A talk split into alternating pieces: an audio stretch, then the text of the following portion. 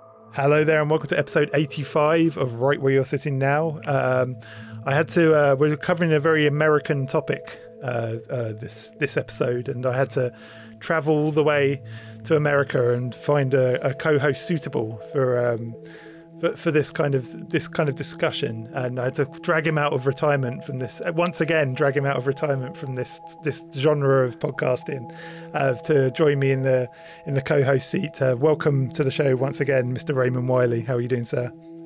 Uh, very good, Ken. Um, if, if we could all stand for the Pledge of Allegiance now, uh, that would be good because uh, America is here. So How have you we've come to rescue you again, Ken, just like in 44.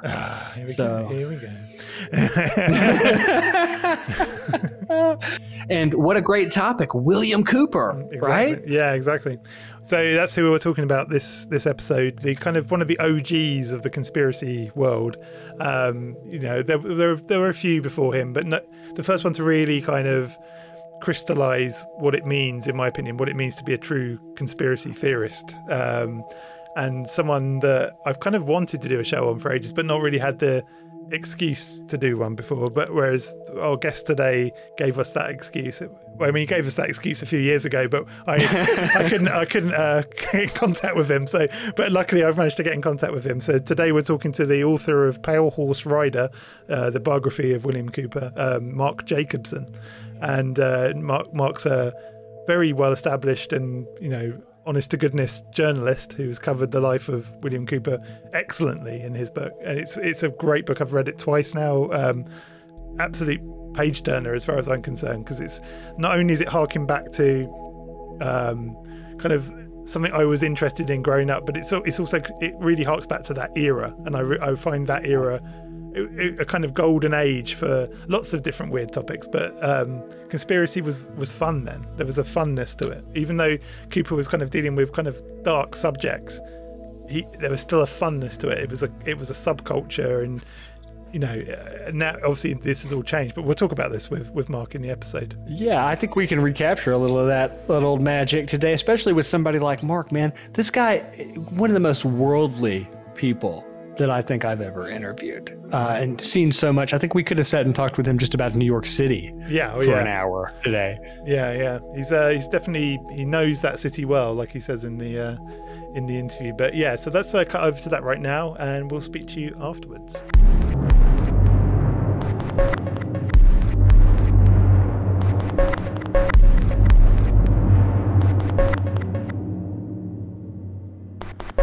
Hello, Mark Jacobson. Thank you so much for coming on the show. Um, I'm wondering, could you give us a brief biography of yourself, please?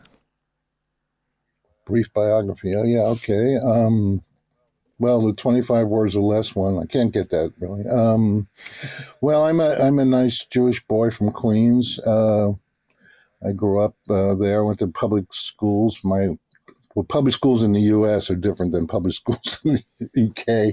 I mean, that means actually as taxpayers, and you know, you go there and you're with everybody. You know, um, but um, you know, and I and I. Uh, I was born in 1948, which makes it exactly perfect to be a hippie, which I certainly was willing to go along with the flow there. And um, you know, I graduated from University of California at Berkeley in 2004, which was only 34 years after my class. You know, I did graduate, and um, you know, so I'm uh, and I became a writer. I, I, I had several odd jobs. I was a red. I was a porter at the Port Authority bus terminal in New York. If anybody's ever been there, they know what that means. I was a cab driver in New York City during the early 1970s, and then I started writing for a living because cab driving was like way too hard. and um, um, I worked for you know I was I was I worked for the Village Voice, which is you familiar, you familiar with that pipe paper? Yeah, yeah, yeah. Yeah, you know, you know that kind of thing. You know that kind of uh, counter. You know where the people that tell you like what's really happening. Mm-hmm. so, and um, you know, I did that. I was a, a magazine writer for many years, which I, you know, almost all the things that I was able to make a living at and put three kids, uh, raise three kids and put them through college no longer exist. so, um, you know, they just vanished over the past 20 years. So, um, you know, so I was happy to get a, a large chunk of the so called good about that because it really was a great job. I mean, do whatever you want. They pay for your ticket if you wanted to go somewhere. Um, and, um, now you work just as hard, and some internet company uh, gives you two hundred dollars, and and they, and they want you to sign a contract that says that they own your work, even the stuff you didn't do for them in perpetuity, you know. And then you go like, "Well, I ain't gonna sign that." he says, "You want your two hundred bucks? You have to sign." I said, "Keep your two hundred bucks, blah, blah, so I stopped doing it. Any event, um, so um, you know, and then you know, I did a bunch of stuff, and um, I wrote a bunch of novels and some nonfiction books, including Pale Horse Rider, which came out in 2020, 2018, I think. But after that, I retired from that because it's just too much work mm. for. It's just too much work. I mean, at this, at this, at this, at this, at this stage of my life, I mean, I really can't afford to spend three or four years doing something. You know, it's just not going to be available to me. So you know, it's okay. I'm not complaining about that, but you know, it, has been a I've been a, a, happy chappy, and uh, you know, it's been all right. I'm a New Yorker. I mean, I identify. I identify.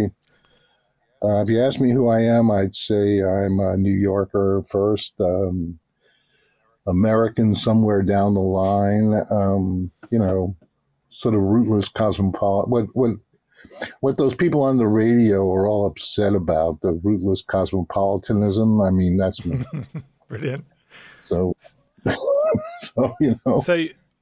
But you came on my radar originally. You wrote a book called American Gangster, which was like a collection of um, kind of sto- New York crime stories, like real New York crime stories. And then obviously, I think the um, the book, which came first, the book uh, or the film? The film no, well, what happened was um, there's another collection of that that that comes out of a magazine piece that I wrote for, wrote for New York Magazine, I think maybe like 2000 or something like that. Um, and um, there's another collection that that American Gangster book that you're talking about is uh, is a collection of different journalism articles. There's a previous one which was bigger called the Teenage Hipster in the Modern World. strange title, but that, that's what it was. It has a lot of more of those kind of magazine pieces, which is basically what I was doing. Um, and um, uh, the the American Gangster thing is um, it's not my title. Right. um, that's Brian Grazer's title. Uh-huh. Um, so, uh, or Steven Zaillian, whoever wrote the screenplay for that movie uh, I had gotten aware, I'd become aware of this guy, Frank Lucas, who's the main character in the film, um, because everybody, you know, everybody kind of like me knew that there was some drug dealer who had, um, you know, either actually had done it or apocryphally had done it, had stuffed heroin in the in the body cavities of the dead American soldiers coming back from the Vietnam War. Now, this is uh, quite a concept if you begin to start thinking about it. Like, you know, this is sort of like the beginning of the end for the U.S. as like you know the good guys, and um, you know I you know we, we, managed to edit things out like dropping atom bombs on people and killing a hundred thousand people in like one minute. That that that's not part of the narrative, but by the by the by the time of the Vietnam War, it becomes a different kind of situation, and um, somebody was actually you know packaging this death in the bodies of the dead soldiers you know, most of whom were black to begin with. Um, uh, just a very pungent kind of thing. So I never really believed it actually existed. Just was a kind of a story, you know, urban legend or something like that. And then I, this guy told me that uh, the guy actually was alive. I mean that he that it really was true on some level, and the guy was still alive, and that if um, he wanted to tell his story. So I um, found out where he lived, uh, which was in a project in Newark, New Jersey, which is a really beat up area. And um, I knocked on his door, and um, I, he comes out he says, What do you want?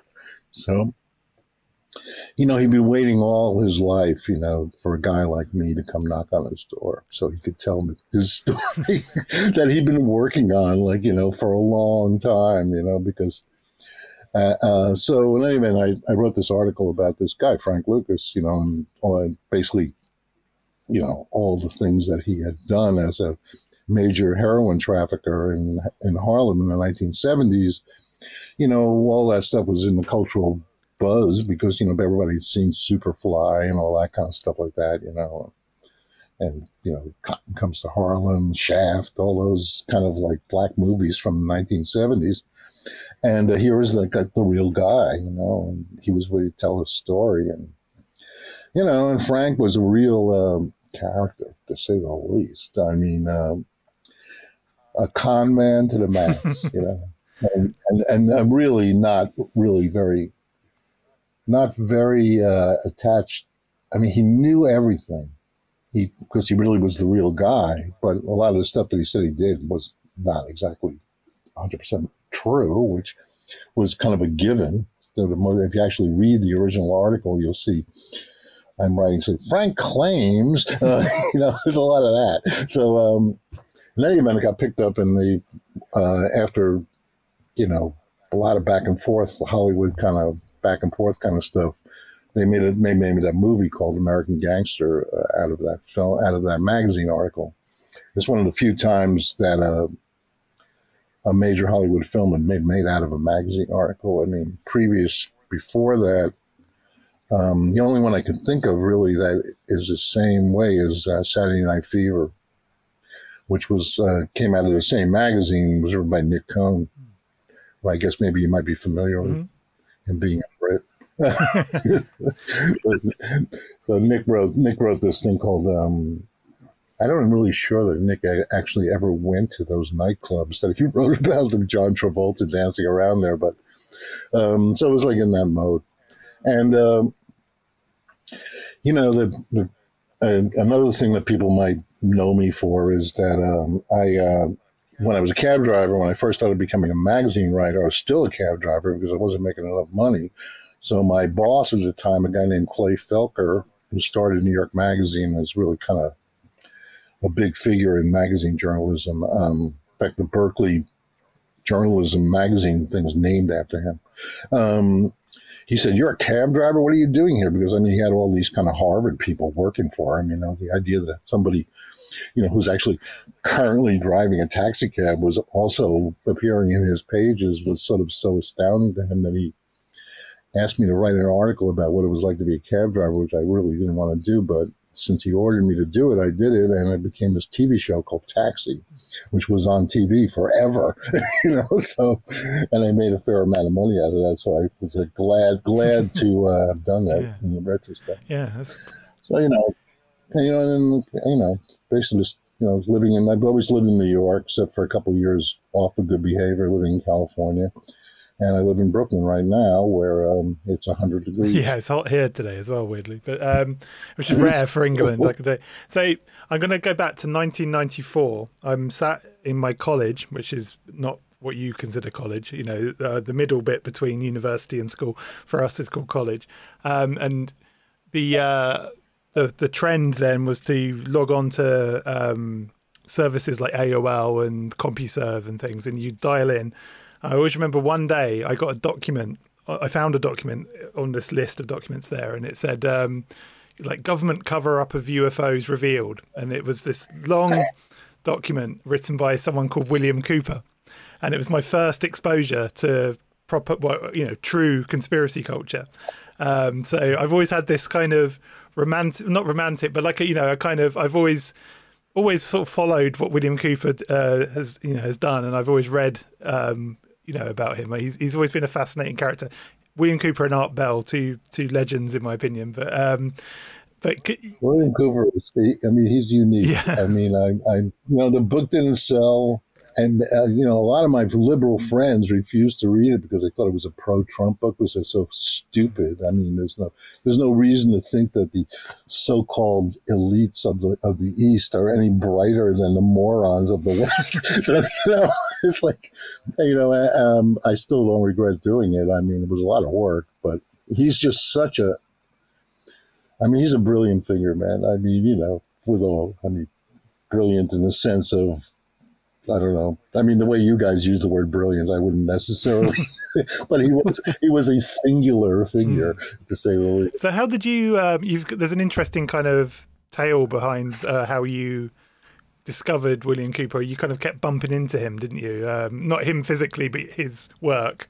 Um, well, you know, you know, you start off with, um, you know, at, at as, and we can talk about it at length, but it may not be that interesting to the audience. But I mean, the, the idea of so-called conspiracy or alternative thinking or alternative history, alt history. I mean, uh, some people call it parapolitics. You know, different kind of, you know, looking at looking at the uh, conventional narrative that they're putting out in the newspaper. Because when I was growing up, I mean, there was nobody. I mean, they would give us this kind of like basically a propaganda rag called My Weekly Reader and we read about it and we find out about how wonderful Wernher von Braun was because he was going to send America, he was going to keep America like in the space race, you know, against those nasty Russians and stuff like that. And, um, you know, we didn't know he was a Nazi. you know, it was, it was, that was news to me when I found it. I thought that he was a wonderful guy. You know, I, I look at the stars and all kinds of stuff like that. So, you know, it, it, it became uh, somewhere along the line, um, you know, and say the middle 1960s with the Vietnam War, of course.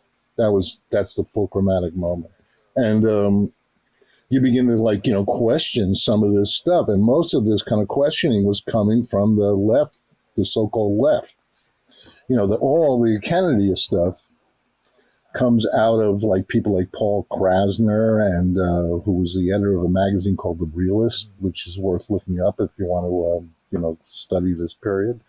And um, you know, the idea that you know the Warren report was considered to be like you know the first real major, you know, piece of government mandated propaganda. I mean, we didn't.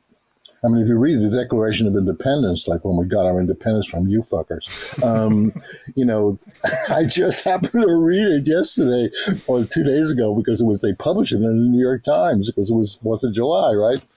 And it says right in there that uh, one of the major bitches the American colonists had against the British, the British crown, right, was that they were conveying with the savage red Indians to take land from white people. Oh. Read it; it's right there. you know, so I mean, I go like, well, I mean, this is nothing new here. I mean, you know, so uh, yeah, yeah, but that's the proclamation not, of 1763. Deal, you know? anyhow, um, I didn't want to cut you off there, Raymond. If you uh, were going to say something. Oh, I just yeah, I was just adding on. That was Proclamation of 1763. That's right. American settlers couldn't go across the Appalachian Mountains, and that was a big one of the big things. Yeah, I mean, if you look at these documents, you know, with a, with a uh, with an eye to um, to you know picking out the parts that they left out of what they told you in school you know, you'll find a lot of stuff. I mean, on the other hand, you know, there are a lot of admirable things, but you understand that as long as everybody is a white person, everything is very high minded. They're very everything is fair. It seems very you know as long as but there's only certain kinds of people that it occurs that that appeal that it, that applies to. The others, you know, are just not part of the deal, and you know they're not even considered to be somebody who could read this document. So. um you know, I don't mean to be too commie about it, but uh, you know, No, no. fair, you know, so it's hard to ignore. But anyhow, so like William Cooper, it's like what I'm, this is kind of a long way of saying Cooper comes out of this um, tradition of the Kennedy assassination, they call it assassinationology kind of thing, where people would read these things, and you know, um, there are any number of books. Mark, there's a guy named Mark Lane wrote a book called Rush to Judgment, and that was really the um, beginning of this thing. And then on the right, they had this thing called the John Birch Society. The John Birch Society, if you read the John Birch Society stuff and edit out the more crazy stuff, like John, like Dwight D. Eisenhower was an agent of the Communist Party. you know, it's a little, a little hard to figure that one out. But I mean, they really thought this. I mean, you you're looking at the the current Republican Party platform. I mean, you know, it's uh, Yeah. it's very similar. You know, so so you've got this kind of like you know distrust with the government um, from coming from the left because you know J. Edgar Hoover was the boss, and he's the one that's running the COINTELPRO and all that kind of stuff, and sending his agents in to kill Eldridge Cleaver and all our heroes, you know, of the Black Panthers, you know, and stuff like that. Um, so you got that, and then you throw in this kind of Birch Society outsider theory, which is, um, you know, comes out of that libertarian idea, and you merge them together, and then eventually you're coming to create somebody like William Cooper, who is radicalized in this when he. Um, I mean, you can read the book. It's long, it's a big long story, but anyhow, and when he comes back from Vietnam, which was like his goal in his life, he comes from a military family, and he just wants to get out there and and do what you know to defend the Constitution by uh, by putting down the, the, the North Vietnamese. You know, this is I, I never really quite understood that, but um, the uh, the uh, so then you come up with somebody like that, and like William Cooper is not a right wing guy at all. He's listening to these jazz records. He's a beatnik. I mean, he is a beat. He's got. I mean, listen to his shows, which are all available. I mean, he's he says he's he's he's lambasting his listeners who he knows are a bunch of fat ass, uh, you know, kind of provincial types, and telling them that you don't have anything compared to Louis Armstrong. Louis Armstrong is a great man. You are just a pissant. you know, I mean, if you listen to it, you can see hear all these kind of weird counter narratives. You know, so. um I found this to be exceedingly uh, interesting. Um, you know, coming from where I was coming from, and um, and the thing that actually got me, one of the things that really was a the Zapruder film. Are you familiar with the Zapruder film? All right. So the Zapruder film is a major document of conspiracy thinking because it's the only visual record of the death of John Kennedy. Um, and you can look it up and get all the details.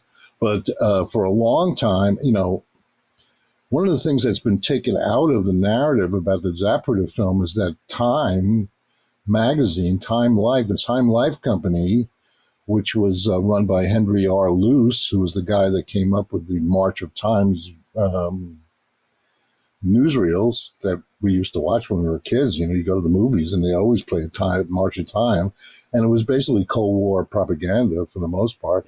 Um, you know, not was thrown in with some real stuff, and um, and uh, you know, in his major, his number one guy was a guy named C.D. Jackson, another person worth worth looking up, and he made C.D. Jackson shows up and he buys, takes a fifty year option, more or less the way that somebody might option your magazine piece or something like that. Um, uh, 50 year option on the Zapruder film.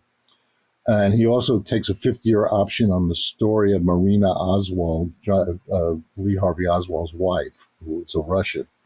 you know, and um, they basically sat on a thing, and you never could see it.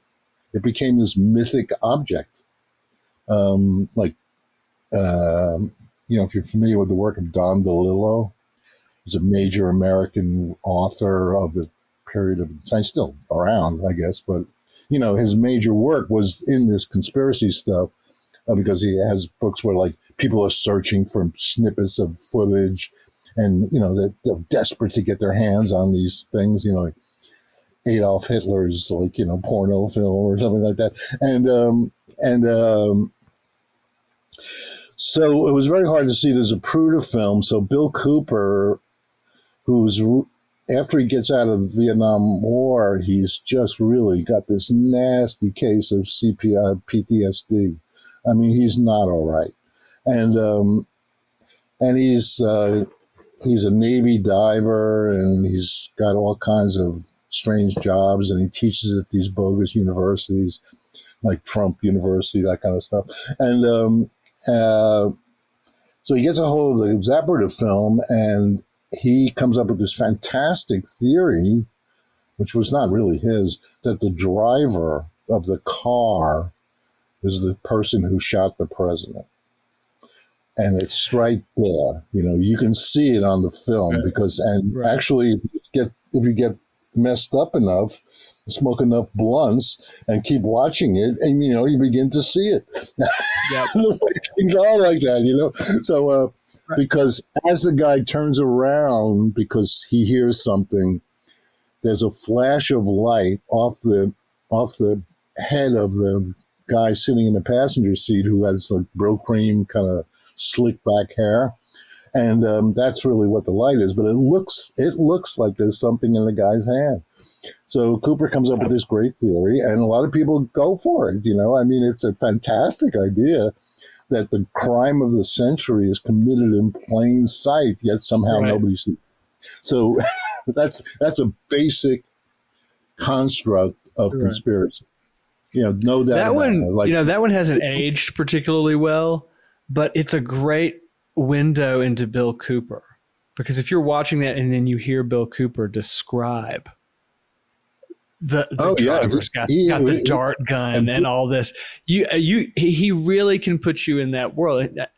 For me, I'm interested in him because he's a he's a pretty famous broadcaster.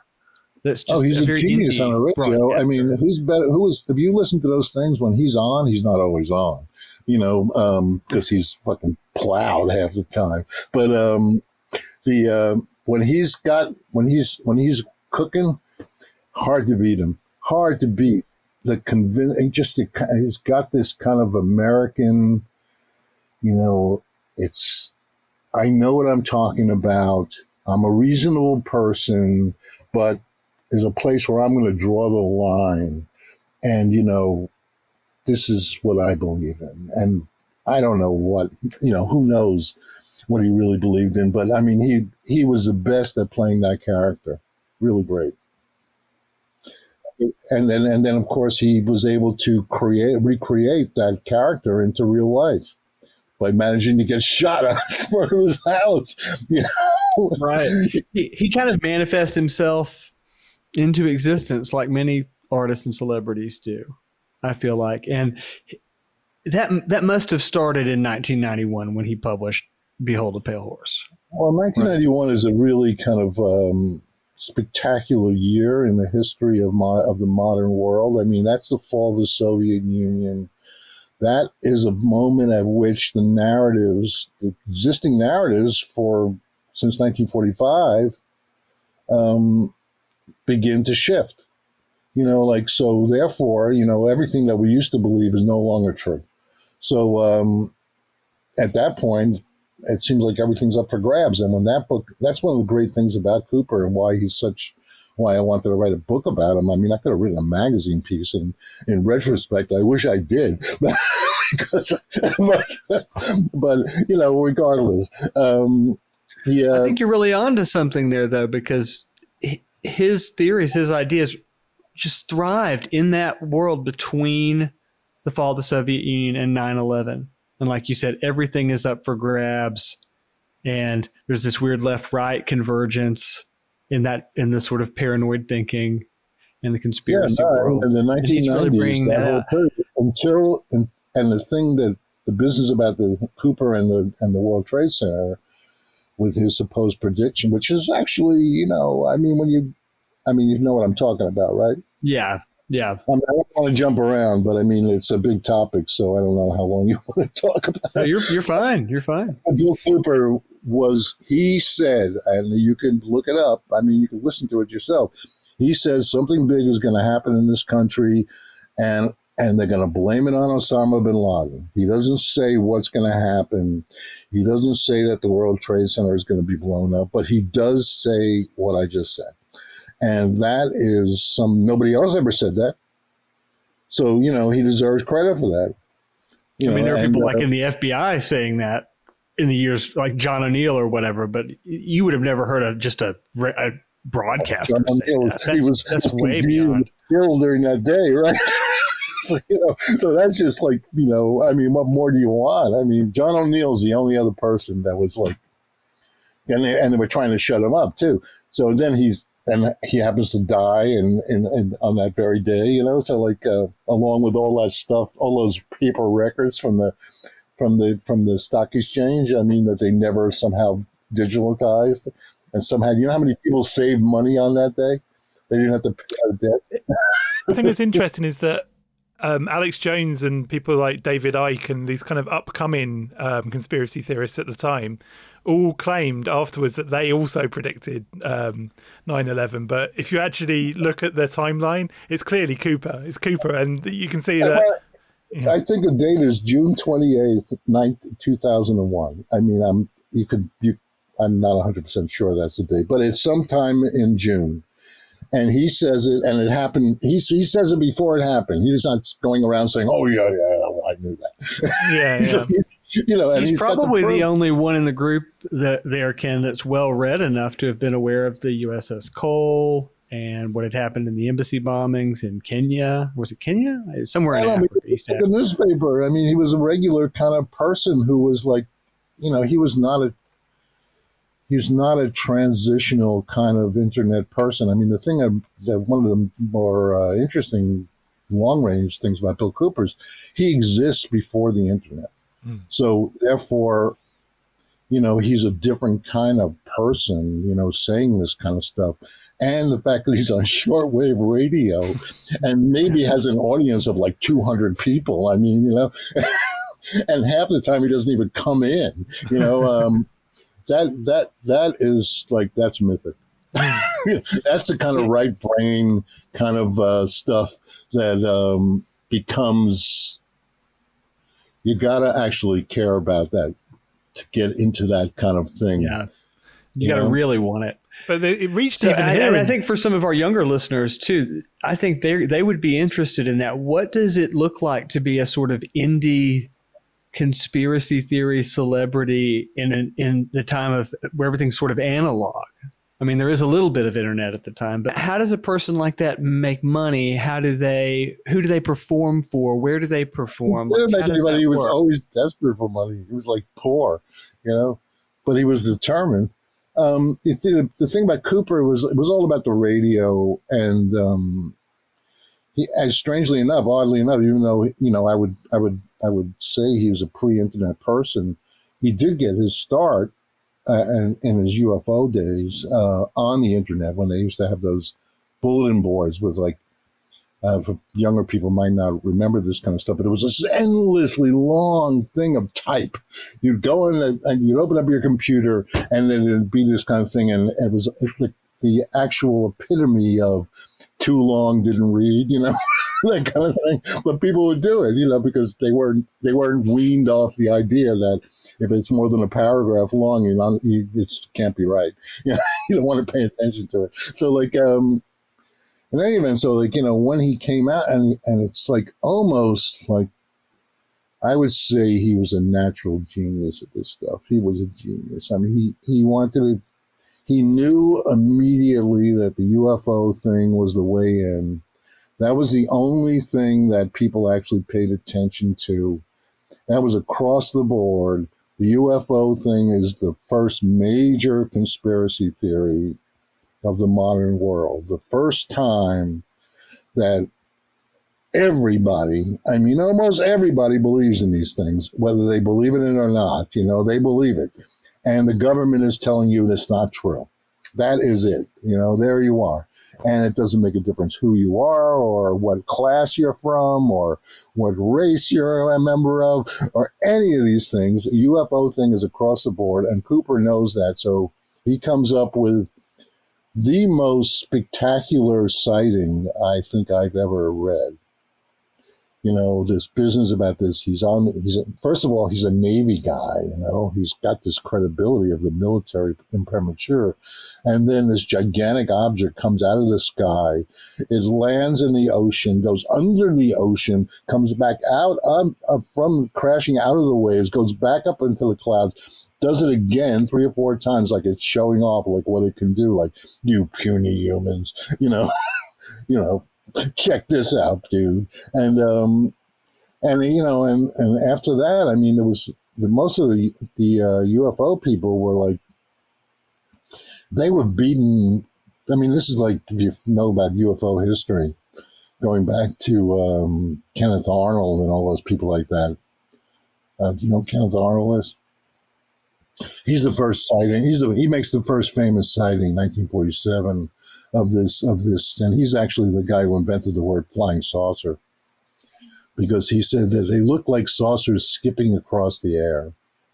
You know, and um, then uh, he got hooked up with a guy named Raymond Palmer, who is uh, another great uh, figure of uh, for further research, who was an editor of a magazine called Fate magazine, who told he he, he gets um, Arnold's story and writes the history of that's really the beginning of the UFO thing right there.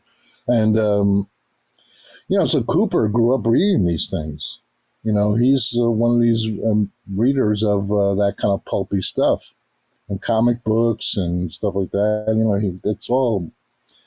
I mean, I don't know what it was like in England, but this is a big deal in America. You know, reading those kind of like. Uh, there were for mystery fans. There were the Alfred Hitchcock things, uh, Alfred Hitchcock magazine, Ellery Queen, you know. And so if you, when you first learn how to read, when you're 11 years old, these are the first things that you're actually reading on your own. You know, you're not reading your school books, you know, to do that. Right. So, so while you're so, doing yeah. the book, how, how much of this information about Cooper before 1988 were you able to verify? Because you know he's got he tells a lot of stories about himself. It's, it's not it's not easy to. I mean, I found.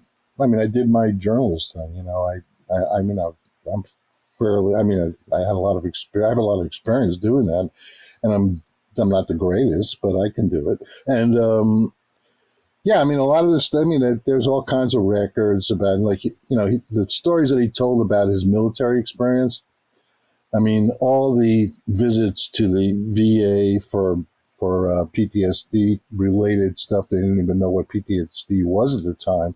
But he was an inpatient on at least two occasions, and um, that stuff's not in the stuff he was telling the people on the radio, um, because, but it's there. You can find it.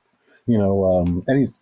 And uh, you know, but I found that to be okay. I mean, you know, if you're trying to sell yourself as a as a kind of, you know, sentient individual who's like looking at this with a clear eye. You can't have this kind of stuff on your record. So I figured that's okay. Cut that out. Yeah.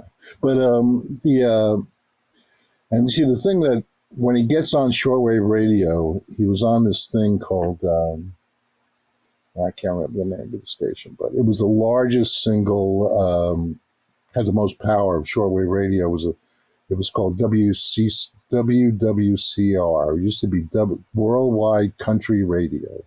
And then it got bought by somebody else and it became Worldwide Christian Radio, WWCR.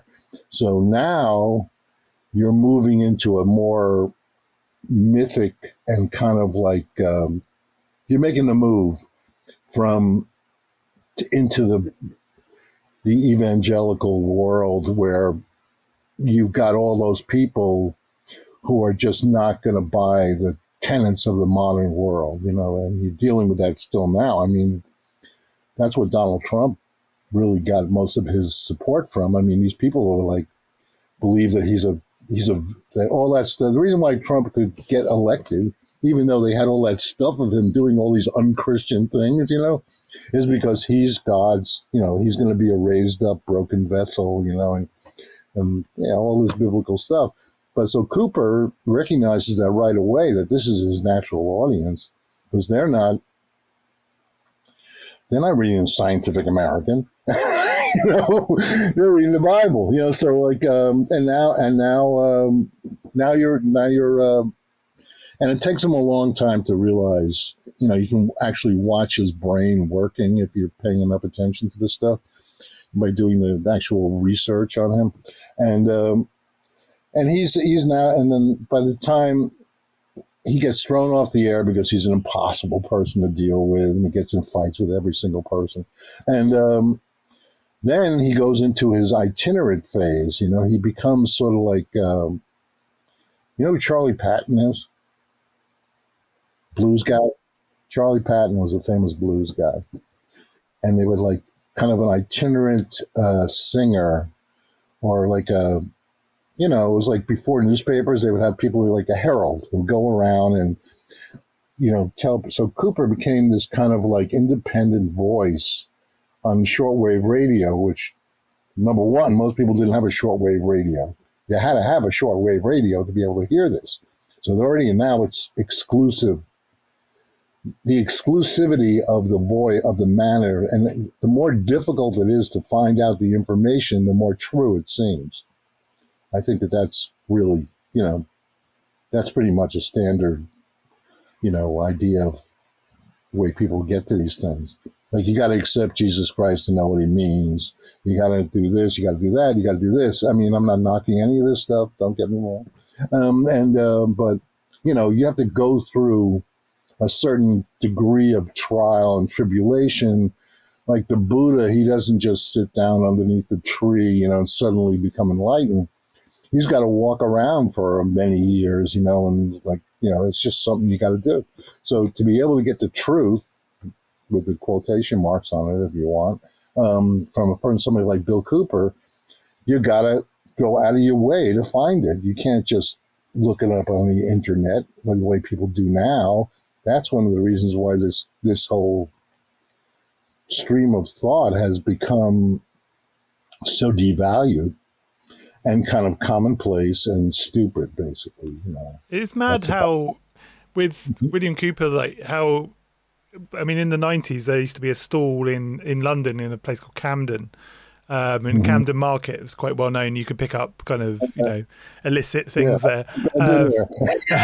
Um, but there's um, there was a guy that used to have a stall and he'd sell things like bootleg um, recordings of um, you know like live concerts and stuff and but he'd also sell he had one stack of Art Bell coast to coast AM cassettes and yeah. and one stack of Hour of the Time uh, I remember I used to, and you'd buy a stack of them for about five pounds. I remember I used because I was quite young. I used to save up money and go because oh, that was quite a lot of money then.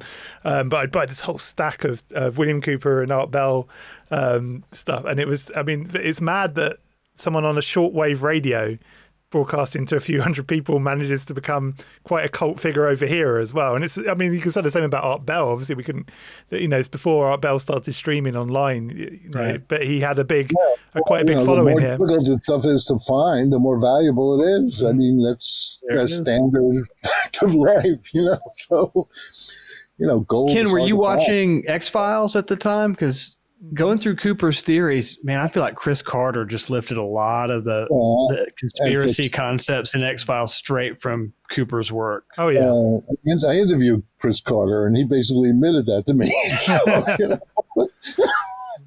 I mean, I called him up, you know, and he was willing to talk to me because I he had some product out at the time, and I was working for New York Magazine. We so interviewed we interviewed Dean Haglund on this show, who was the guy, the blonde hair, long blonde. He looks a bit like um, one of the Wayne's World, Garth from Wayne's World, but he was in the X Files. Yeah. He was one of the three three horsemen, I think they were called. The uh, lone gunman. Lone gunman, that's it. Lone gunman, yeah. And uh, lone, he, yeah, lone gunman, yeah. Yeah, and he said that. But I mean, you know, but he, you know, he there's uh, you can find this interview with with Cooper with uh, Chris Carter in Rolling Stone where he says, "I love those books, one with the big capital letters," which is definitely behold the pale horse for sure, right? So, you know, so I called him up and he said, "Yeah, oh yeah, that was a big deal for me, man. You know, because he didn't care. You know, he was just looking for material. One thing You that's interesting as well is that Alex Jones kind of followed that same model, didn't he? Where he kind of got onto like a one radio network and then sort of his tentacles kind of went out. But I guess he had he managed to rein it in enough to kind of you know stay on these radio. I think he's still on quite a few of them. It, isn't it he? was an evangelical network too. Yeah. It was Genesis Communications. Yeah, I Yeah. mean, it's it's it's um that's pretty standard. I mean, Alex Jones. I mean, it's uh, it's in the book, but I mean, he just went to school on Bill Cooper. I mean, he was listening to him at night and learn how to do it. I mean, and then, I mean, they had all kinds of fights, you know, because that's the kind of uh, thing that sells in that kind of market. Everybody hates everybody else, like the rap. It's like rappers, you know. well, fuck you, fuck you. so um, the, um but uh, one thing I will say for Alex Jones, who I think is really uh, not a really admirable figure, but uh, he was a he. If you listen to his broadcast, which I write about in the book, uh, he's the only person that understands that Bill Cooper dying the way he died, getting shot in front of his own house, is a big moment. He understands that, and he's on the radio talking to this guy, Glenn Jacobs, who lives lived right next door to Cooper, or like you know could see his. I talked to him for that book, and you know stood out on his porch where you could see Bill Cooper's house from his porch. So they were friends, of course, and uh, and Jones is there trying to get Glenn to admit that he saw all these federal troops there, and they're the ones that killed Cooper. And uh, this guy Glenn is going, no, no, that's not. What you know, but nevertheless, Sorry, man. It was just the county sheriff. Sorry to disappoint you, but Well, no, I mean, it didn't matter because I'll, you know, uh, Alex Jones is not going to Yeah. go with the complicated and weird story of Sure. what actually really happened, you know. So um, he's going to go with the the one that's going to work for him. And uh, well, you know, can we dig into the, the Cooper's death a little Oh, let's more? go. with Let's actually come back to that yeah. in, uh, a bit later because there's one thing I really want to talk about, which is the mystery Babylon, which is this kind of big kind of. Uh, Kind of his masterpiece in a way, isn't it? It's kind of um, it really s- it sort of Some set the tone. Yeah, Um, I got to say that some of Mystery Babylon gives me a big headache, but yeah. But I will say that the first episode, the very first episode of Mystery Babylon, the one where he uses the stuff in the Kubrick film 2001 to start his investigation into the history of the world, is a true masterpiece of radio. Just talk radio. It's just great. I mean, you know, and I'm a big fan of that movie, you know. so, so, um, and the idea that he would understand that the monolith was exactly the same thing as the tree of knowledge, you know, that's forbidden fruit and all that kind of stuff like that. And that the first thing that the apes do when they become enlightened is kill each other. I mean, that is, um, I mean, he was on that in a way that, I mean, there are there are plenty of really smart individuals from Yale University and stuff like that who are writing treatises about that film, about what it was supposed to be about, and none of them get it like Bill Cooper do. Did I mean he was just? I mean, it was like light years ahead of anybody else. I mean, as a and for import of like what it might mean in the in the culture, the people, normal people, just sitting there watching the film you know, he divorced that intellectuality, that kind of like, and you know, that Arthur C. Clarke stuff. He just got that out of there, and and he he he told you what it meant to him, and one of the things about Bill Cooper, which is one of the great things about him, great thing, uh, he's an everyman. You know, he really feels that this is the way I feel, this is the way people like me feel, and those are the only people I care about. So, um, you know, he just was brilliant. I mean, yeah, he had his hits and misses, but that was definitely a hit. That's the rest of the stuff. I mean, he mostly cribbed it from another from a book.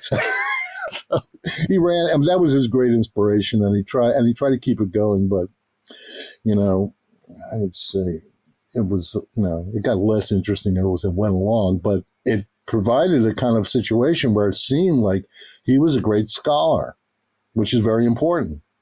He's a scholar of this material. Like Bill Cooper has done his research, you know, and that's see, for instance, it's interesting about Bill Cooper. Um, you know, we were having a big discussion about this only yesterday, right? And we're trying to follow the derivation of the word woke, which is a big deal in American politics right now. I don't know if you're familiar with this. You know, Right? This guy Ron DeSantis and all the kind of people that are counterintuitively trying to run to the right of Donald Trump are, you know, attaching a lot of negative stuff to the word woke. In other words, and but if you ask people, like, what does that mean? They're kind of at, at, at, at extremes to tell you what it means because,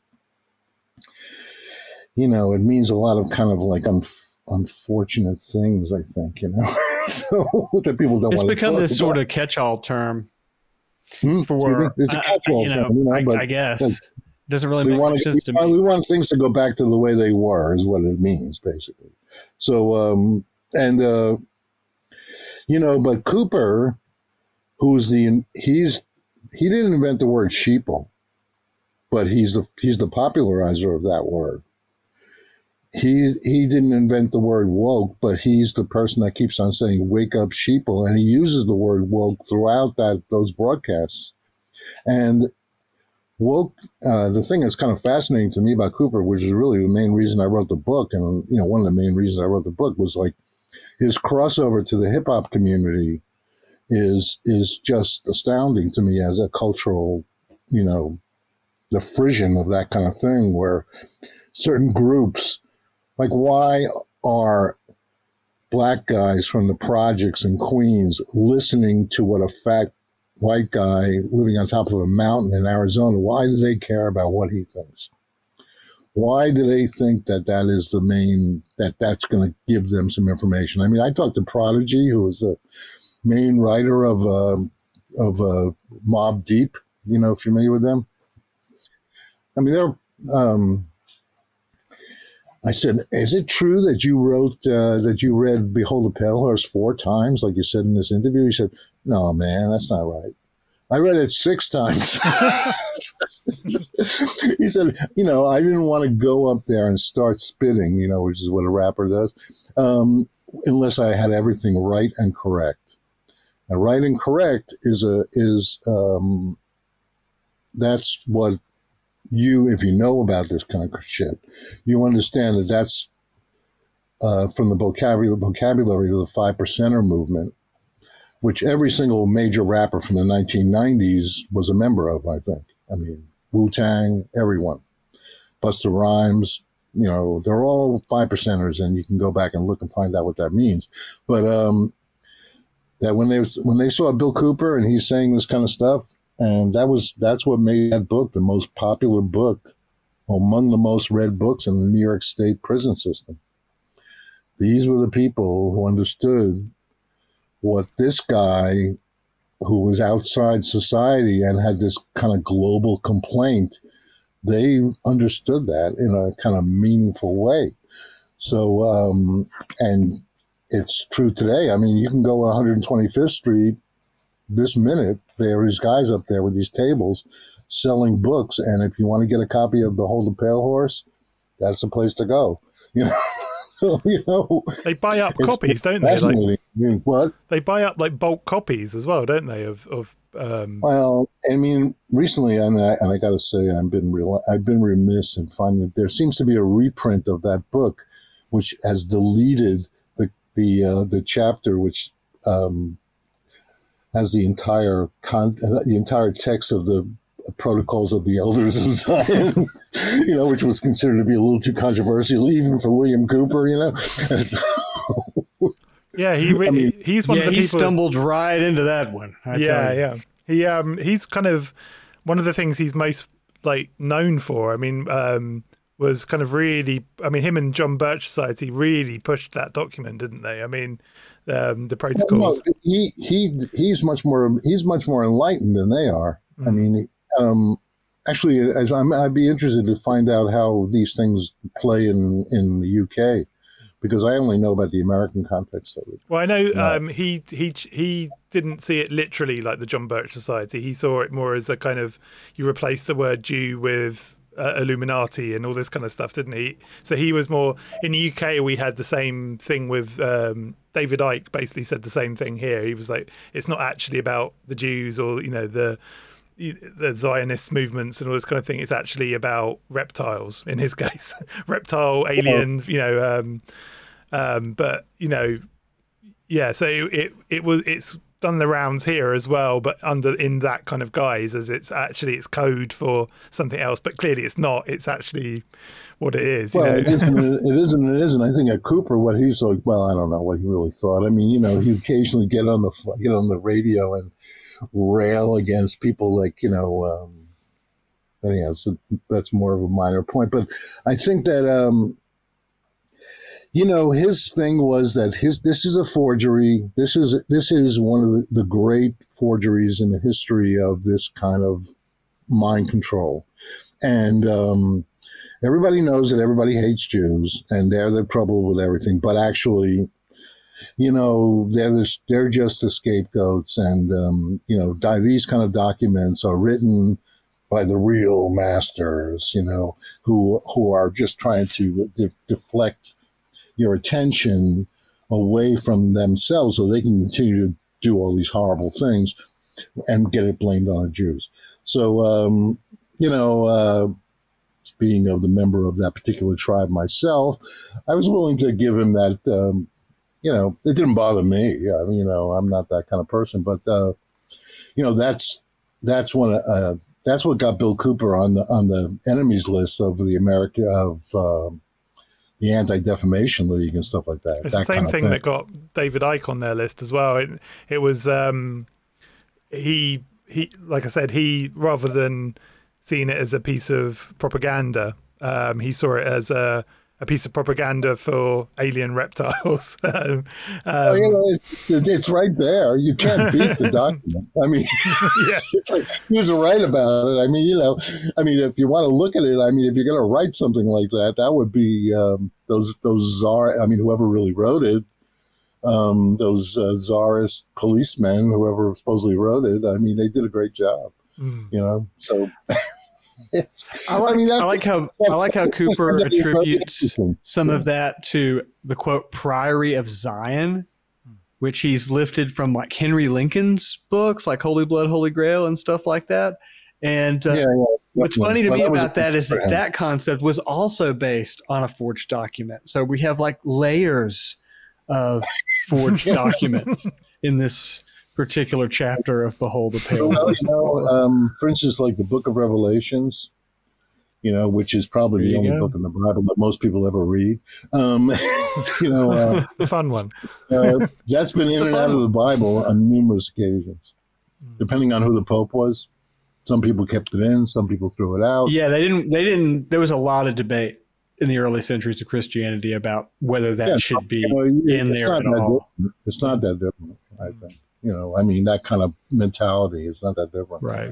Yeah, they still debate it now. I, I was, my Well, I'm glad it's in there. It's it's great. yeah, it's, it's the metal chapter. You gotta have a good ending. I don't I think mean, it's like you- good for the world, for you know. Who knows how many people have died because of that book? But uh, you know, but it's um, hey man, every hair in their head is numbered. I mean, Bob Dylan couldn't come up with that.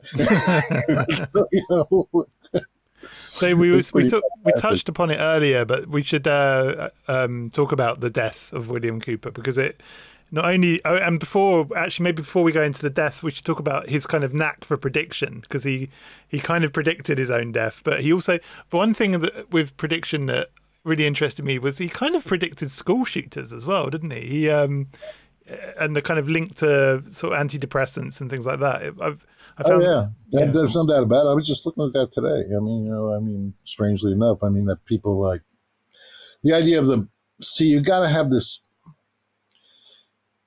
You know, I mean, that's another situation in which Cooper was really prescient in the sense that he was able to uh, anticipate the huge battle about the Second Amendment and guns in this country that is goes on every day. Every time somebody kills 11 people in a shopping mall, you get this kind of anti gun stuff. You know, that's just the way it is. You know, that's, um, you know, just par for the course. And there's already been what they call mass shootings. I don't know what the definition of a mass shooting, but I think there have already been 300. We're only in July, you know. So, I mean, this is um, this is a symptomatic of a kind of like you know society that might not necessarily be operating at the top of its uh, game here, you know. So, um, the uh, but Cooper's idea, because being a Second Amendment dude, um, you know, the idea is to try to come up with some other reason why people are acting insane, you know, and it's got to be, and you got to blame it on somebody, you know. I mean, the thing about Bill Cooper and and go to go back to the Osama bin Laden thing is that when you're talking about predictions for for conspiracy people, it's not really exactly what it mean what it seems like on the surface because you're not really predicting what's going to happen. You you you don't know exactly what's going to happen, but you already know who did it. Them. The them did it. You know, whoever your them is or they. It's who they're going to blame it on. That's the prediction, you know? Who's going to get the blame for this thing that these bad people are doing and continue to do? So um, that's why he was a brilliant guy at predicting Osama bin Laden was going to get the blame. Although it's not that strange, and and you know you can see it coming after the, after those different um, you know events that happened previously that were blamed on him. So uh, which he, I don't know if he did it or not. So um, I do know that it was kind of weird to throw his body off the boat. that kind of plays into the whole thing. So um, in any event. Yeah, Cooper would have had a field day with that, wouldn't he? He would have had a field day with the boat thing. Well, I mean, how I mean, if you're trying, if you're if you're supposedly the Obama administration and you're supposedly against this idea of people coming to what you consider to be the wrong conclusion, you know, and disinformation and and you know false news and all that kind of stuff. Why would you drop that guy's body, guy's body into the ocean? I mean, you know, claim that that's what you did with it. I mean, why would you do that? It doesn't make any sense whatsoever for the reasons that they were supposedly you know, uh, everybody's a complicit in these kind of things. Mm. You know, it's it's a complicity that uh, morons on the left are like you know constantly blaming uh, you know people on the right. At least in this country, I don't even know what those terms mean anymore. You know, um, for for believing something that's stupid. You know, um, but there's what am I supposed to think? Jeffrey Epstein commits suicide in prison, right? Well, what am I supposed to think? you know, I mean, I mean, I mean, he probably did commit suicide in prison, but I mean, yeah, it's just like, and uh, you know, you, and people do not understand the incompetency, the incompetency level of of people in power, which is demonstrated on a daily basis, every single day, every minute is never taken into into consideration by the people who talk about these kind of like causal cause and effect things. It, it's like this because most people fuck up, you know, and um, the, you know they, I don't know, whatever. So uh, to go back to Cooper's death, you want to hear the? This is in my research, where I spent a lot of time doing this. This is what happened to Bill Cooper. Right? Well, well, hold on. Before we let's talk about how did he get in trouble with the IRS first? Just he didn't pay his taxes. he didn't pay his taxes. They get mad if you don't pay. so, I mean, it's as simple as that. And then he's got all these, and you know, that's that's the big thing, right?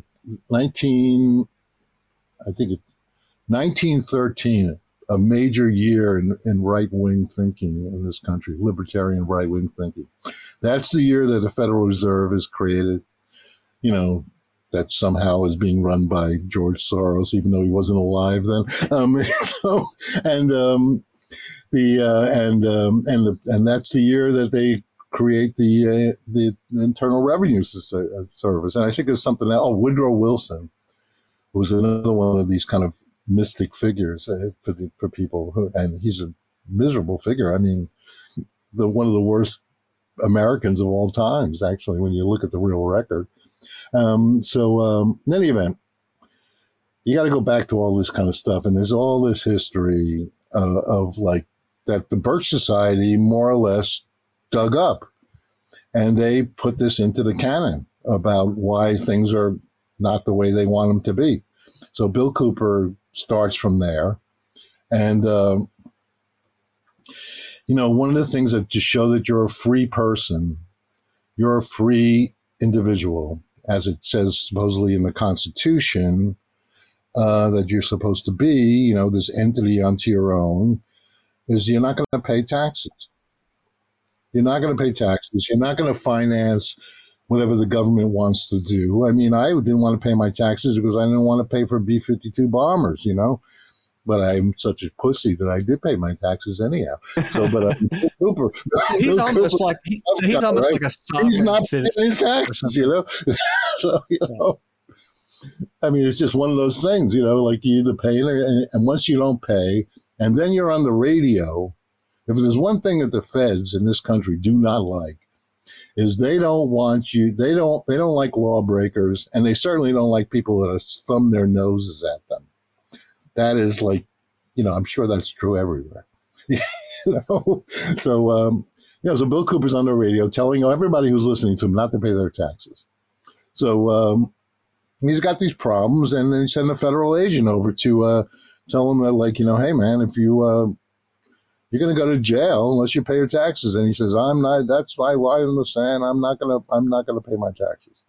So, uh, and he's got all these crazy, bogus kind of snake oil ideas about how you can get out of paying your taxes. I mean, the, the dumbest things in the world, like put the wrong address on it, you know, or I mean, just really dumb shit. So like, um, and uh, and, you know, so he's he's now he's in trouble. So now he's he's got his, um, you know, you could go down to the post office and see Bill Cooper's thing on the on the wall. This is where they, in in the U.S. they would back in the day when people used to actually go to the post office. Um, you could see the, the, the, the people who were like wanted by the FBI, federal criminals, you know, wanted for interstate flight, wanted for non-payment of taxes. And Bill Cooper could go in there and see his name on the, on the wall in the post office. That verifies his paranoia. They are out to get me. They really are out to get me. So um, then he completely overreacts. You know, he's up there on top of this I mean, the thing that's funny, if you listen to the broadcasts, it makes every successively the place where his house was, the hill gets bigger and bigger and bigger. You know, it, it now it's like it's almost like he's living on top of Mount Everest. You know, I've been to his house numerous times. It's about 150 feet above the, the road. it's not that far up. You know, you do get a good view, but you know, so he's under the impression that he's living in this kind of like rarefied world. And if you come up here, if you come up here with your warrants, I'm going to do this, I'm going to do that, you know. Um, and nobody wants, nobody wants to get involved with him because this is, we're talking about, you got 1993, Waco, a disaster for the federal government, the real beginning of the right wing conspiracy world and, and the legitimate hatred of the government by most right thinking people, and not right in the sense, but you know, they, they killed those people. There's no doubt about it. And for what?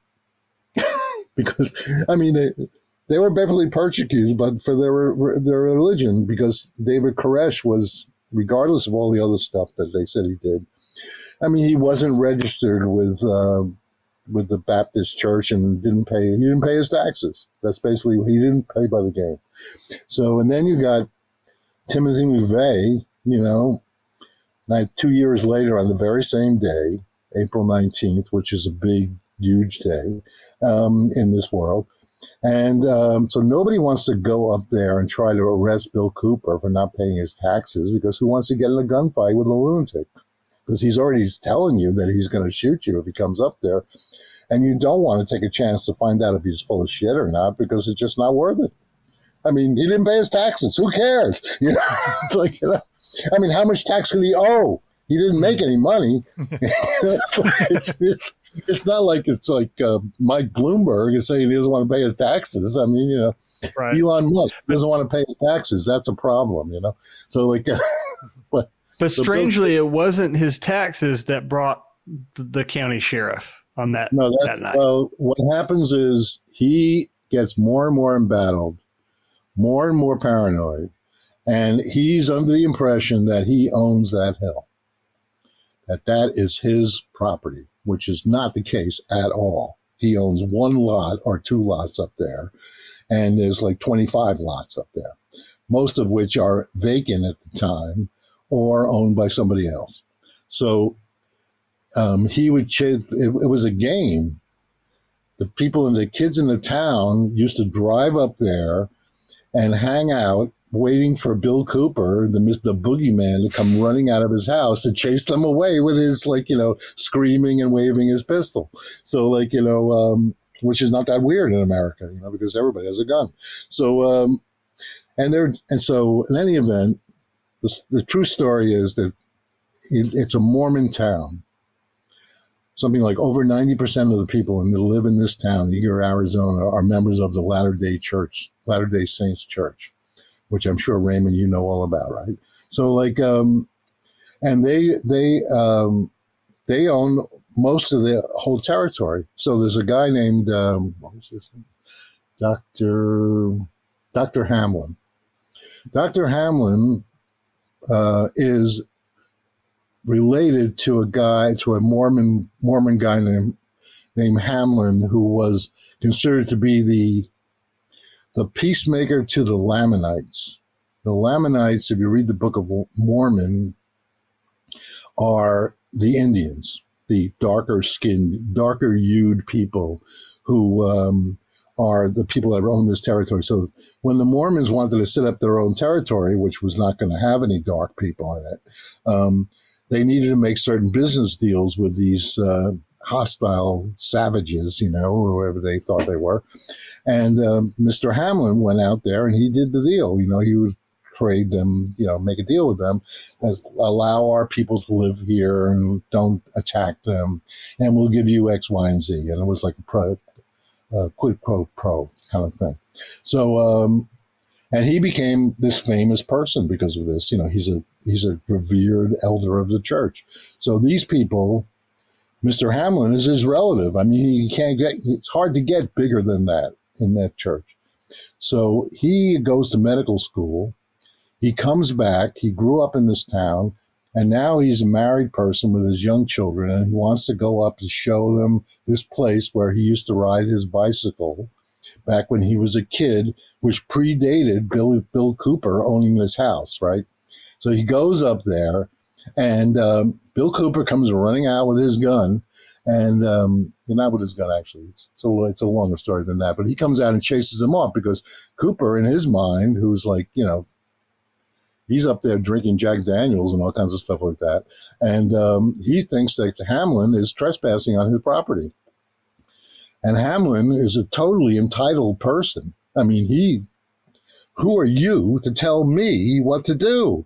I am like, you know, a big shot here and I'm a doctor and the whole town goes to me. You know, I am the main, I am a very important person. And who are you, you jerk off? So it's like a bad mix right there. You know, it's a bad mix. So Cooper follows this. He gets, the, the, but the guy leaves because he's with his kids, and he doesn't want to get involved with this guy who he considers to be crazy, right? So they drive him down. They, he drives down the the hill, and Cooper follows him in his pickup truck, and uh, then pulls a gun on on him on the guy's property. In other words, he's doing exactly what Cooper is mad about you're coming on. He's Cooper is actually trespassing on this guy's property, and he's telling him ne- never come up there again. So Mr. Hamblin doesn't take this well. He gets involved with all the police, and they won't do anything because they know it's not good to mess with Bill Cooper. They don't want to do it, and um, so Hamblin gets more and more mad, and eventually he gets involved with the Apache County Sheriff's Office who was another law, law uh, jurisdictional kind of thing. And they, oh, for years, they had this guy, Art Lee, I think his name was, who knew Bill Cooper personally, and uh, it's an old boy kind of thing. And like, so he Cooper's just a crazy person in town, and um, everybody, a lot of people, all the cops are listening to him and agreeing with him. He's this big celebrity, and um, but the new guy comes when League leaves, and an, another guy comes up there. This guy, Han, um, Hanshaw, I think his name was, and uh, he wants to prove what a tough guy he is. So he's going to take out, he's going to take out Bill Cooper. So they send, uh, you know, like an army up there of these guys to uh, to uh, arrest Cooper, and Cooper, who has previously been on the radio making his greatest single prediction greater than the 9 11 one. He says one night they're going to come up here and shoot me dead on my front door step. I, my head is going to come to rest on my front doorstep, bleeding. And um, so they send these guys up there. Cooper, it's a long story about how it happened, but eventually they get into a gunfight. Cooper's armed, of course. And, um, and they shoot it out, and Cooper manages to, to shoot one of the cops in the head. He's never recovered um, and uh, and they kill him on his and his head comes to rest on his doorstep, front doorstep, exactly as he said. And he even called the time. He said at midnight, the time of death for Bill Cooper is twelve oh five a.m. on the police report. So, like you know, so what do you do? If you're somebody who's trying to make sense of an American dilemma, you know, this kind of crazy world that we're living in, how do you tell such a story with these kind of characters involved? You know, you can either decide that you're going to be a Bill Cooperite and believe, as Alex, you know, believe the Alex Jones, the Alex Jones narrative that the they are out to get this truth seeker, and they went up there and the feds killed him, even though it's it's all on record, you know, that that wasn't the feds. The feds weren't even there. So, you know, but it it's a much better story. So, um, you know, that's kind of what I was trying to do in that book. Uh, but uh, not very many people were of the mindset that they wanted to read this. it's like it's like you ever see that John Ford movie, um, Man Who Shot Liberty Valance? Mm. Yeah. It's yeah, it's got it's got one of the greatest lines in the history of any modern society. You know, when you're confronted with the truth or the legend, print the legend. You know, Jimmy, uh, John Wayne, Jimmy Stewart, all these American iconic people are in this movie, and that is the thing that comes out of it. Mm. And it's definitely worth seeing. so, you know, I found it to be a sort of a fantastic uh, episode in my little writing career, and um, you know, I'm, and I think Bill Cooper is, you know, I still have a lot of respect for the guy. You know, I mean, I really do. I mean, you know, people think that I'm a CIA agent because I didn't believe everything he said, but you know, that's their problem, not mine. so, you know. what do you think? I well, thinking- I appreciate you printing, you know, the facts and the legend both here. You know, I think. Well, you know, you print, they print the facts and the legend. It seems like to me. You know. Yeah. yeah. because, Why do you think? Um, like we talk about this a lot on the show. Um, back in the nineties, you know, we were talking about in Bill Cooper's like heyday and the X Files, all this kind of this kind of nineties up till about 9-11. Um, what what what would you say? Why why did the conspiracy theories go so dark? Like all of a sudden, um, because before people get dark. People, it's I think people just got dark. Yeah, you know, it, it's a it's a kind of like you know look what's happened. I mean you know. Uh, I mean, you've got such a massive changeover. I mean, like for instance, like last night, you can and you can see it everywhere. You understand like what this woke thing is about because things have changed so quickly. I mean, we were watching, we were looking last night, my son and my wife and I were sitting around looking for something to watch on TV, right? So I see this thing called Suits, which is a TV show that's been on. You know this, Jim? Mm-hmm. It actually has Meghan Markle. She's the star. Yeah. I go, is that her? you know, I, I, never watched this stuff, so I go, that, that's her, right? Yeah, you know, and so. you know, so like um, it was kind of funny. So like, uh, in any event, the thing you can tell it's not current. You know, you can tell it's not current. And in fact, I looked it up. The thing went on TV for the first time in 19 in 2011, which is not exactly a ton of time ago.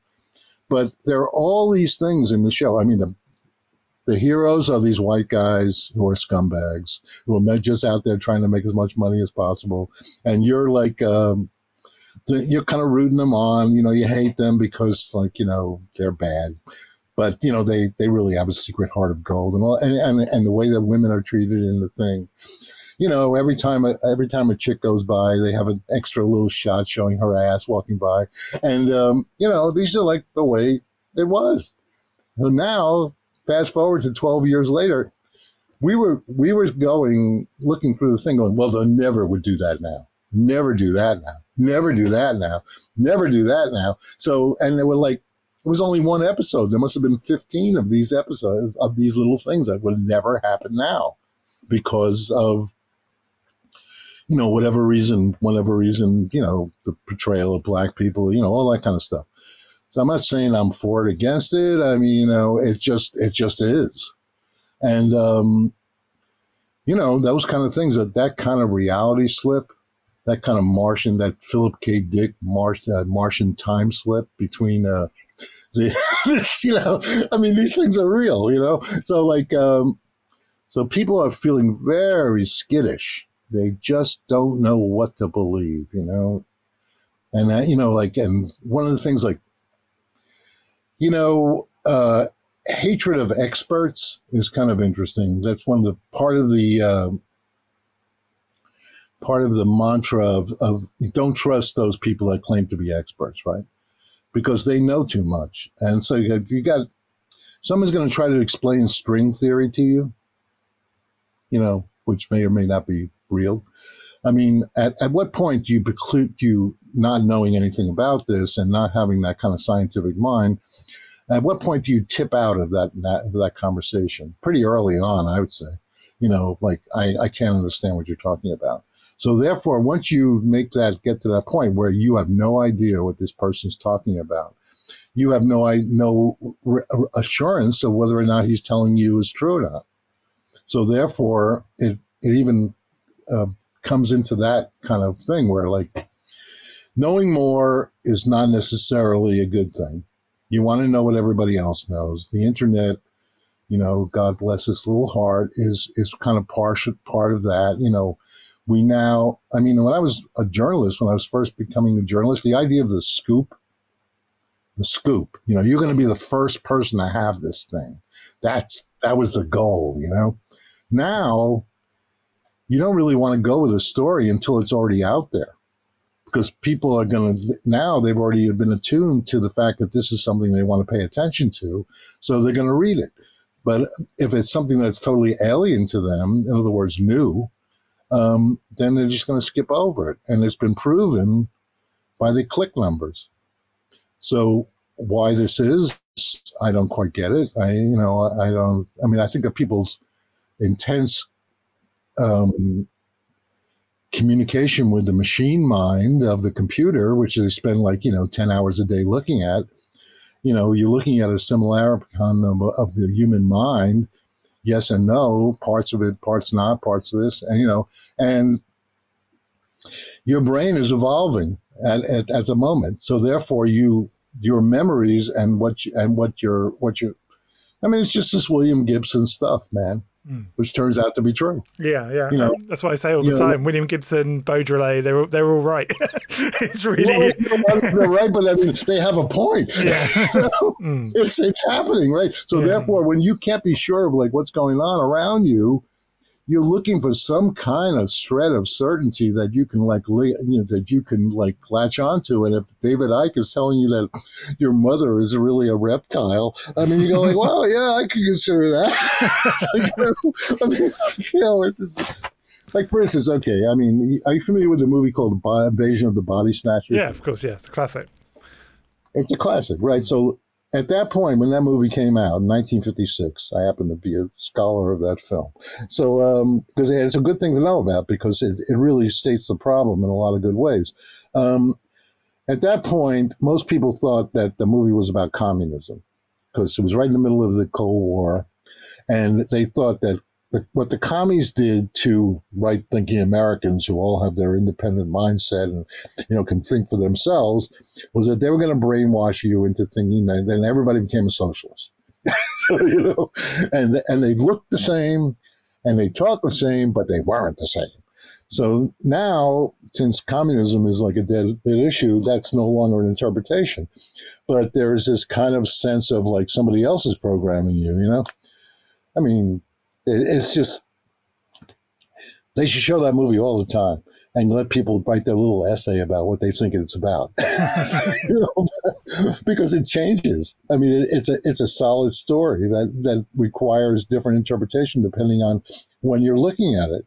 So, um, you know, I don't know. So, therefore, you know, people tend to fear the worst. You know, there's a lot of that in you. I mean, that's a human trait, I think. What's the worst that can happen? You know, and it seems like um, there's not enough there's not enough self confidence around to be able to fight that off. People feel they don't have any power. They're powerless. They're part of some gigantic machine. And um, The Matrix is, I'm not a big fan of that film. I don't think it's that good a film, but the, the, the significance of it is massive, I think. So um, I think there's I think there's another element too, and that's pride. I think I think a lot of people. You were talking about Southerners and evangelicals earlier. I grew up in Georgia, and I think a lot of it's just pride you don't like that there's anybody smarter than you. You don't want to admit that. You don't want to admit that somebody. I agree with you totally. Something. I mean, who wants somebody talking yeah. down to you? I mean, fuck that. I mean, you. Exactly, exactly. And the problem is, is I think people assume they're being talked down to, like you were saying, just because they they've gotten further along in the conversation about string theory than they know the vocabulary for. Anymore. Yeah, so you know, being, like you know, like instead who, of being you, curious, more about string theory, which doesn't matter in the scope of the universe anyhow. Well, there you go. For your average American, you're right about that. That's for sure. Yeah. So yeah, I, I agree with you completely. I mean, you know, it, I mean, there's a lot of when you're talking about why thoughts get dark. You know, I think that that that's definitely part of it. You know, I, I don't know. I mean, I you know, I'm just happy to stay here in my little zone over here in New York City, you know, where I kind of understand. Uh, to me, it's a small town. I know the place. I grew up here you know, anytime I feel like I'm getting a little depressed, I go over to Queens where, you know, um, there's, if you, if we're at school, school has 35 different languages spoken in one classroom, you know, um, and I feel like, you know, okay, cool. I'm a human being.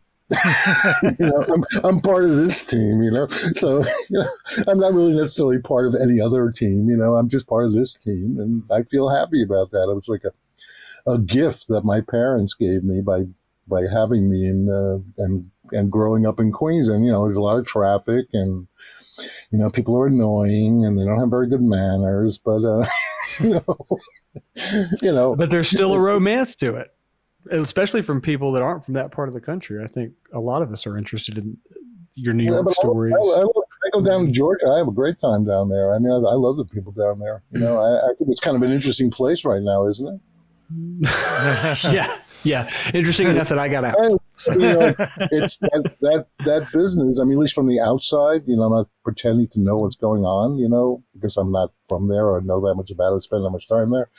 But the the idea that like now you're beginning to get like these um, different narratives out of there. Like when you got a city like Atlanta, which is mostly black, and full of like these accomplished people you know, it just becomes a different kind of place. And I, I'm think that that's a really kind of fascinating place. I wouldn't mind living there right now.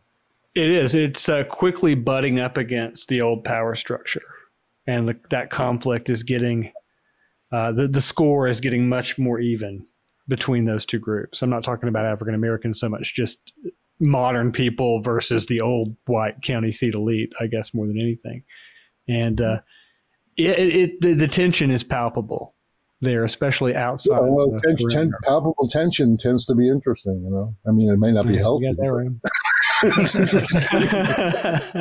I mean, I was I, I, used to be a reporter in South Africa, right? You know, I was I, I spent a lot of time during apartheid down there, doing magazine stories and stuff like that. So, like, um, the I would go to these art shows, student art shows at Vit Vonner, Vit Vannersteen. What's the name of that? Is it Vit Vannersteen University? It was a university in Johannesburg. The, I mean, it was the most interesting art produced by college students I ever saw because they had something to think about. they were in this place that was actually things were changing. You know, you had to you had to stay on top of it. You know, you had to use your brain to survive there one way or another. If you were white or black, it didn't make a difference. You know, um, if you're in this intellectual community, it wasn't the standard.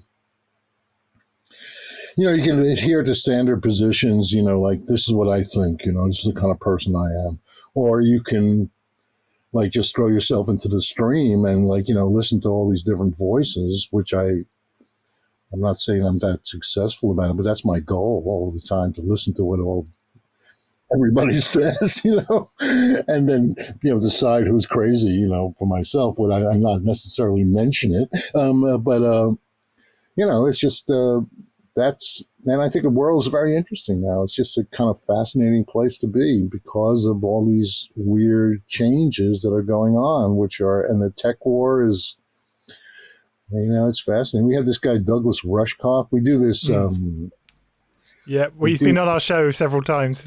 oh He's he? been on my yeah. show too. yeah, yeah. I know the guy. So like we have this thing that we do in the Lower East Side called the the meeting of the minds. It's called Mom. I'll send you an invitation sometime. Um, and um, we have these, you know, thinkers. so so Douglas is a thinker, right? So so we had him on and we wanted to well, Douglas, you're the guy. I mean, tell us about AI. Should we be afraid of it or not? You know, and he said, you know, he didn't really have his rap completely settled on this one. He said, "There's no such thing as AI." I said, "Really?" you know, he was very entertaining. You know, it's cool. Well, Rushkoff's In fact- interesting. He's part of the. Uh, he was sort of part of the counterculture back in the day, the sort of '90s counterculture in the early internet counterculture, and friends with Timothy Leary and people like that. So he's kind of he's got a good a good uh, kind of background to sort of. Well, know, he was yeah. part of the the idea that the you know that kind of utopian idea about the that you know what the computer was going to do for the hu- human species, and now he's completely on the other side. he's totally.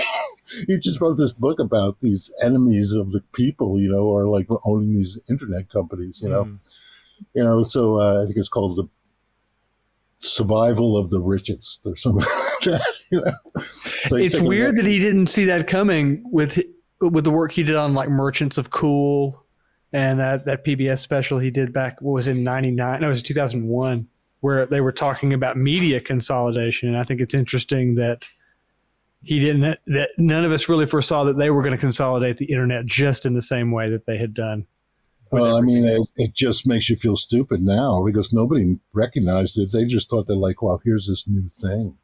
And have but having lived through the hippie movement you know where everybody was you know was going to be great the world was going to be a wonderful place you know it just didn't turn out that way right so you're already like kind of wary like well i don't know what about this you know so um but Rushkoff is an interesting figure because of that, and he was he's always entertaining to listen to. So, Mm. so Anyway. Thank you so much for giving us, um, you know, some of your time. I really appreciate it. If people want to find you online, uh, what's the best Well, place?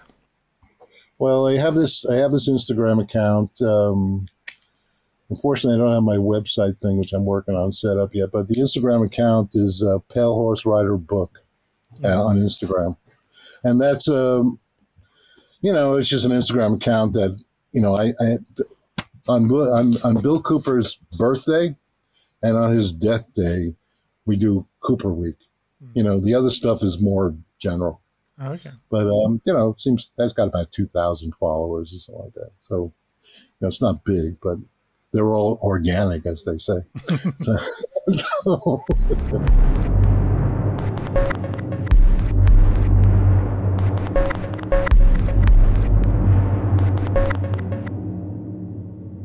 And we're back. So, how do you feel the episode went, Mr. Wiley? I was like talking to my boomer parents, but cooler. yeah. Like, because this guy's seen seen so many things and done so many things. So, how about that American gangster? yeah, I know. Right? Like, you bring you bring a guy on to talk about the conspiracy theorist. Oh wait, he he may have inspired this uh, Ridley Scott movie Yeah. as well. I thought that was pretty cool. too. and So- and was responsible for the the TV series Taxi, which I've seen a few episodes of as well, which is kind of cool. I didn't know that actually. that was kind of interesting. But I mean, he's got a really um, interesting take on William Cooper. He, clearly admires him, which is something um, interesting. You know, I think a lot of writers wouldn't be as brave enough to say that, would they, in this day and age? He, but he clearly admires him. He clearly, you know, there- there's a fondness there, even though this guy had some questionable, you know, not not Mark Jacobson, William Cooper had some questionable beliefs. Oh, oh yeah, he's he's not a very 21st century kind of guy. That's for sure. And um, uh, definitely of a type that may not be very popular these days because of certain political movements going on throughout the West. So Yeah, possibly, but I don't know. He, I still think what he's had to say is quite, you know, it's still valuable. You know, I think his insights are. Oh yeah. And he's romantic. There's a certain romance about about uh, the story of someone becoming this sort of indie broadcasting star. So, and there's of course my dog, Yeah, just yeah. in time Making for our appearance. recording. So. Yeah. That's all good. So, if people want to find you online these days, I, I hear you're going video as well. Ah, yes, yes, we're coming back for a second season of Retrophilia in the coming months. So if you're interested in the 1990s and that whole period in time uh, and that that cultural milieu, kind of like what we were talking about today, check that out. It'll just be on YouTube. So just search for like Retrophilia podcast on YouTube, and once it's up, you can watch. And we'll be doing live streams too. So if you like live video, come in in the chat sometime, and uh, we'd love to talk to you. Mm. And um, so you did one episode about the occult in the 90s, didn't you? So for our listeners, they'll, they'll get a yeah new age ni- yeah new age 90s a sort of uh it's, it's sort of like listening to pure moods for an hour except it's me and audra talking Oh, So- Okay, excellent. Well, it sounds like your dog is uh, wanting you for something, so we'll let you go. But uh, if you want to f- find Sitting Now, we're at Sitting Now everywhere except we've got a TikTok account now, which I'm, I still feel very old manly saying that. I don't know. uh, That seems to be what the kids use. I, I, I don't feel like I should be there, but we put one video up there so far and it's done all right. Not in TikTok terms, but if you want to find us on TikTok, we're at Sitting Now Official. Uh, but we're at Sitting Now everywhere else. Um, and do drop a comment or a, a like, um, subscribe if you like this video, and you know send us some um, you know some some comments, good or bad. I, I like interacting with people. So um, yeah. anyway, I'm waffling a bit now, so I will see you next week. bye now